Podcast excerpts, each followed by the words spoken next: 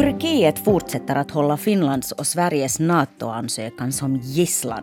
Det här dramat har redan pågått i två veckor och handlar sådär, åtminstone som man säger det högt, om vårt vapenembargo mot Turkiet och om vårt påstådda stöd till terrorister.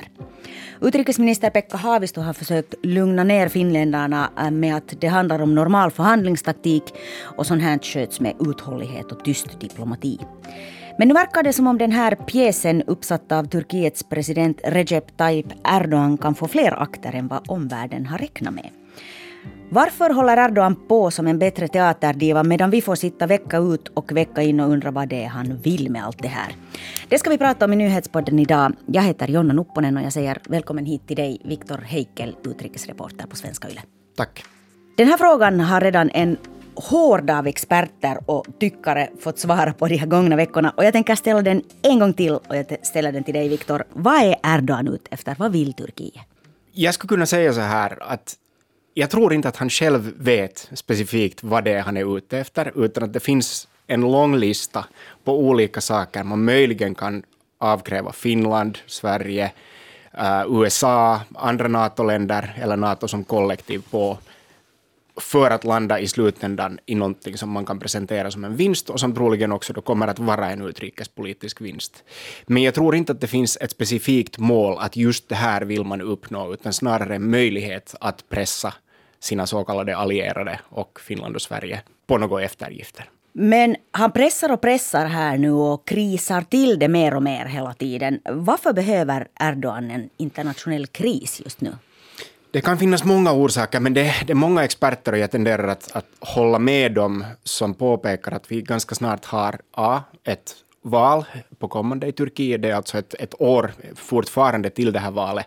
Men, men trots det så är man liksom mån om att sätta igång ett sånt här maskineri. Vi har sett inför tidigare val där det har varit liksom svår sits för AKP och Erdogan. Mm, AKP är Erdogans parti. AKP, ja, mm. Akpartisi som det heter på turkiska. Mm. Uh, man sätter alltså igång ofta före valen ett sånt här äh, internationella kriser, äh, någon slags hot om, om väpnad konflikt, you name it, vad som nu verkar liksom passa just i den stunden, för att ta udden av de inhemska problemen som den här, den här gången inför det här valet är de värsta Erdogan har stått inför.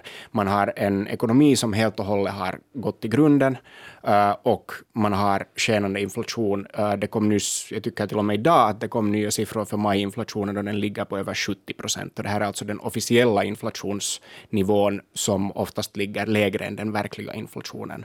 Så eh, man står inför massiva, massiva inhemska problem.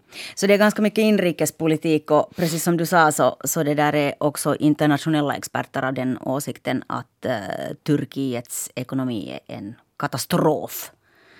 Absolut. Alltså, hela, hela den här Erdogans maktposition har länge byggt på att han har gjort det successivt bättre för en stor del av den turkiska befolkningen ekonomiskt och framförallt mm. den den fattigaste så att säga halvan av Turkiet har fått det mycket, mycket bättre under ja, så att en han har liksom lyckats med han det här. har lyckats, mm. men de metoder han har använt har alltså byggt på luftslott också helt så här.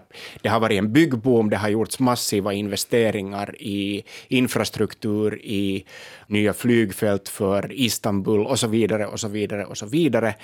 Och det har allt skett med lånade pengar mm. och det krävdes inte en hemskt stor törn på den turkiska ekonomin för att det här skulle bli liksom ohållbart. Och när det en gång blev ohållbart så tog man till vad åtminstone experter menar var helt fel metoder för att komma åt problemet. Och nu har det liksom då bara rullat vidare. Det har blivit som en snöboll som rullar ner för en backe och den här problemen istället för att liksom så att säga avveckla momentum från den här snöbollen och försöka bromsa upp den, så har man istället liksom själv också kastat mer snö på den så den blir bara tyngre och rullar snabbare ner för backen. Om Turkiet nu håller på att gå i princip i konkurs riktigt på riktigt, så vad betyder det här för vanliga turkar då? Alltså det är en katastrof och det är redan en katastrof. Det är en, en växande andel turkar vi talar om tiotals procent som har svårt att klara av vardagen. Och man har mm. försökt lösa det här från Erdogans sida genom att, att lova subventioner och ökade sociala stöd och så vidare. Men det har man egentligen inte heller råd med i förlängningen, så det är också bara ett plåster, uh, uh, kort, kortvarig botemedel mot det här problemet. Och den andelen, som sagt, ju, ju högre den här inflationen blir, desto längre det här pågår, desto större blir också andelen turkar som lider riktigt allvarligt av de här problemen. Mm. Och det här är liksom i den här valmatematiken så ser man nu att eftersom man inte kan lösa det ekonomiska problemet, åtminstone inte på en sån liksom, tidsram som skulle gynna en hemskt mycket, kanske inför det här valet i juni nästa år, så måste man göra vad man alltid har gjort inför sådana här ödesval. Man, man krisar till det internationellt, ser till att uppmärksamheten hela tiden hålls på det här. Man försöker visa sig stark i sina liksom, väljares ögon, den här kärnväljargruppen, som ändå är rätt stor. Och sen försöker man då appellera till de här liksom ytterhögerväljarna, mm. som också är en relativt stor skara. Vi, alltså, vi talar om ungefär 10 procent och på något sätt i den här bilden passar det ju då ganska bra in att nu då påstå att omvärlden och Nato och Sverige och Finland och vem det nu än må vara hotar så att säga Turkiet. Men den här kravlistan till exempel som Turkiet nu har lagt eh, fram åt Finland och Sverige inför den här vår NATO-ansökan. Den verkar ju både orimlig och faktiskt en aning skrattretande nästan när man tittar på den. Eh, att Finland och Sverige skulle börja utvisa vissa namngivna personer till Turkiet som det här landet då anser vara terrorister. Orimligt. Eh, eh, den turkiska utrikesministern slängde ju också ur sig att Finland och Sverige borde ändra sina lagar om det behövs för att möta Turkiets krav. Och det är ju kanske det som är lite skrattretande då. Hur på allvar måste man ta det här? Man måste ta utgångspunkten, det vill säga hoten om att fortsätta liksom den här krisen akt på akt, för att gå tillbaka till din teatermetafor. Mm. Uh, det, själva kravet att vi på något sätt ska börja urholka vår rättsstat i Finland eller Sverige mm. tror jag inte är speciellt seriöst. Det är inte de är ute efter, men de är definitivt ute efter någonting och de är beredda att krisa till det tills de får vad de anser är tillräckligt. Och jag misstänker också att det finns en stor risk för att de kan krisa till det ända till valet i juni nästa år. I Turkiet då? I liksom, Turkiet alltså. Mm. Ska vi säga så här att Turkiet har tidigare också i liknande situationer tyckt om att föra liksom förhandlingar i det fördolda, det har varit helt fine. Men den sista akten i den här pjäsen där Turkiet kan presentera sig, eller Erdogan kan presentera någon slags seger för Turkiets del, ska föras i offentligheten för att man ska visa att vi har vunnit och man ska visa mm. det inför TV-kameror och den inhemska publiken och en internationell publik. Just det. Hur skulle du beskriva på något sätt den här utrikespolitiska agendan som Erdogan och hans regim driver här? Om jag skulle använda ett ord så skulle det vara opportunism. Alltså det är en opportunistisk äh, utrikespolitik man vända har. kappan efter vinden. Precis, vända kappan efter vinden och framförallt varje gång man ser en möjlighet att antingen utnyttja eller skapa en kris man sen kan använda för att nå liksom någon slags vinning för egen del, så tar man till det. Ett, ett bra exempel som många säkert kommer ihåg är den här så kallade flyktingkrisen, där man då pressar EU till ett, ett äh, avtal om att inte tillåta flyktingar att lämna Turkiet för EUs stränder. Och det finns många andra exempel också, men det, det är ett sånt här stort exempel som folk, folk i allmänhet kommer ihåg. Äh, man tar varje sånt här tillfälle tillvara. Så det är opportunism. Det är liksom det här ledordet i Erdogans och AKPs utrikespolitik. Kan det vara så att det här bråket med Nato och oss som ansökarland har varit planerat från början från turkiskt håll? Att för, först så lät det ju som om Turkiet skulle stödja ett finländskt och, och svenskt eh, NATO-medlemskap. Och sen när den här ansökan åkte in, så då slog man till. Jo, jag skulle inte vara alls förvånad om det här varit planerat. Det, var, det hette ju alltså när Niinistö och Erdogan talade i telefon, och efter det telefonsamtalet hette det att Turkiet äh, stöder, man sa inte uttryckligen att vi stöder ett NATO-medlemskap, man mm. sa att Turkiet stöder Finlands strävanden, som in, innebörden var att vi stöder det här. Och dagen efter att pappren var inne ansökningarna var inne, mm. så kör man till med det här. Så jag kan inte tänka mig att det skulle ha varit annat än planerat. Mm. Men om nu äh, hela det här bråket med Nato, med Sverige och med Finland mest handlar om opportunism från Erdogans sida, äh, så finns det någonting ändå här i den här frågan där han verkligen menar allvar, som liksom på riktigt är viktigt? Alltså absolut är den här frågan om stöd till kurdiska organisationer, kurdiska styrkor i mm. Syrien till exempel. Och allt det, här, det, det, är alltså en fråga som verkligen väcker irritation och ilska och hat i Turkiet. för att den här konflikten har varit så dödlig och för att den väcker så mycket ont blod. Eller varför, liksom påminner om ja, så mycket ont varför, blod. Varför, gör den, varför är den här frågan om kurderna så oerhört svår för Turkiet?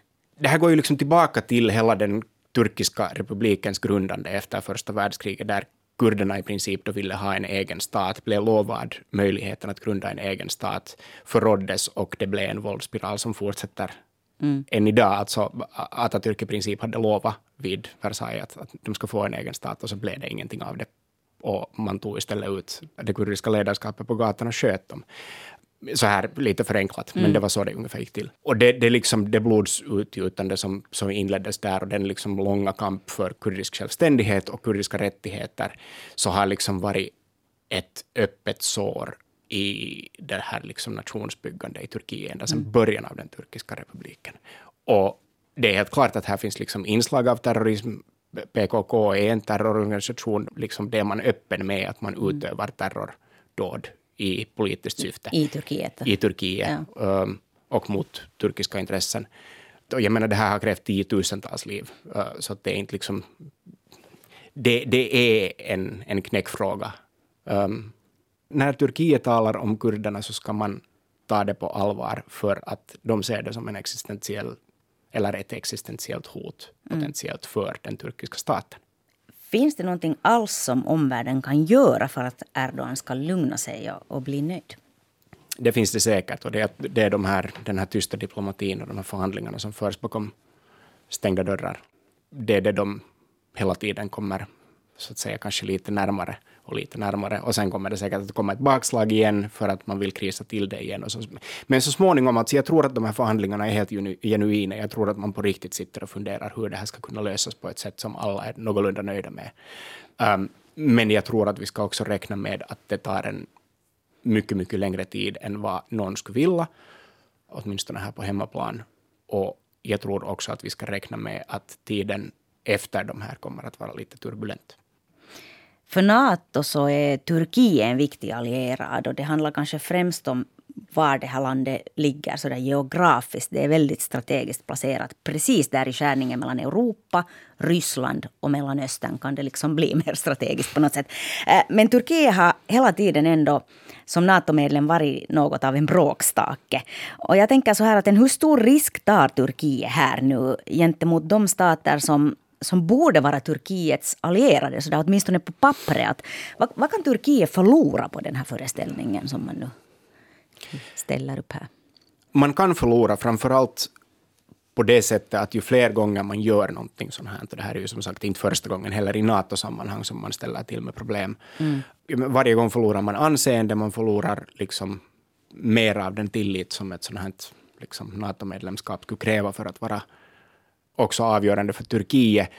Uh, men jag tror inte att man heller är naiv i förhållande till vad man förväntar sig att andra länder ska kunna göra på sin, liksom, så att säga omforma sin politik för mm. att motsvara på något sätt ett turkiskt önsketänkande om att vi plötsligt ska här sluta bry oss om demokratisträvande i andra länder, när det här har varit liksom en, en så central fråga för vår utrikespolitik, att vi stöder rättigheter och demokrati i andra länder också. Mm. Sen är det ju nog en annan sak att man kan varken sparka ut Turkiet, åtminstone är jag inte medveten om någon sån klausul i Natos grundfördrag eh, där man skulle kunna sparka ut en medlem. Och man kommer inte heller förbi det faktum att Turkiet har vetorätt på alla beslut eh, av den här kalibern som Nato fattar.